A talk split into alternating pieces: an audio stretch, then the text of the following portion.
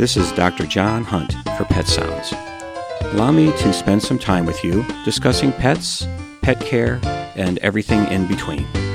Today's pet sounds I call unintentional pollution. Sometimes, even when we think we're doing the right thing, it turns out to have a negative consequence, unbeknownst to us at the time. In 1993, a new once a month flea and tick control product was added to our armamentarium against the constant battle of fleas and ticks. Up to then, sprays and dips were only our only weapons, but a pain to apply. Dipping a dog was messy and time consuming, and forget dipping a cat.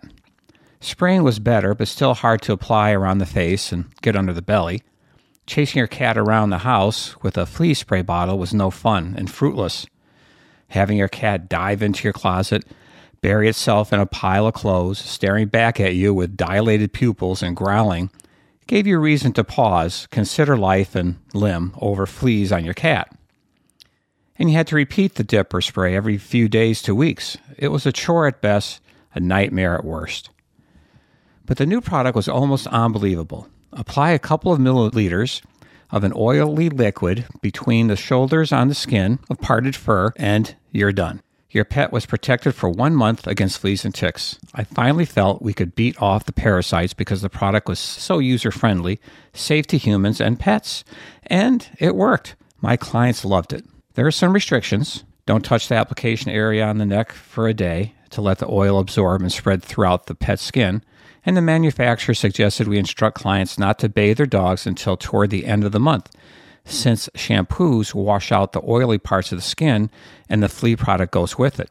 What we didn't know at the time was the product that went down the drain after a bath has been finding its way into our streams at toxic levels. We have been polluting our streams and rivers while trying to do our best in caring for our pets and with the blessings, direction, and encouragement of their veterinarians. That makes me feel really bad, and I'm using this Pet Sounds to publicly apologize for this environmental misdeed. If I knew then what I know now, I would have at least informed my clients so they could have made an informed decision. The research and documentation of flea and tick product pollution is unequivocal and kind of scary. The insecticides in the spot on products, collectively called fiprols, are fipronil and imidacloprid. Fipronil also degrades into equally toxic diphenylfipronil. All these have been found in 20 rivers in England, 12 waste treatment facilities in 38 different streams across the United States. So far, the agriculture use of Fiprol products has not been a source of this water pollution. It appears rinse water from shampooing dogs treated with Fiprol products, as well as water from washing dogs' bedding, are primary sources of the contamination. Studies have shown that fiprols can be dislodged from a dog's skin with shampooing 28 days after the application of the product and in substantial amounts. One study calculated that if only 25% of dog owners bathed their pets within a week after applying a spot on, it would account for all of the fipronil found in sewers. Researchers found these products are passing through the sewage treatment plants and entering surface water sources. This can lead to higher costs of purification efforts by cities trying to recycle water for drinking purposes.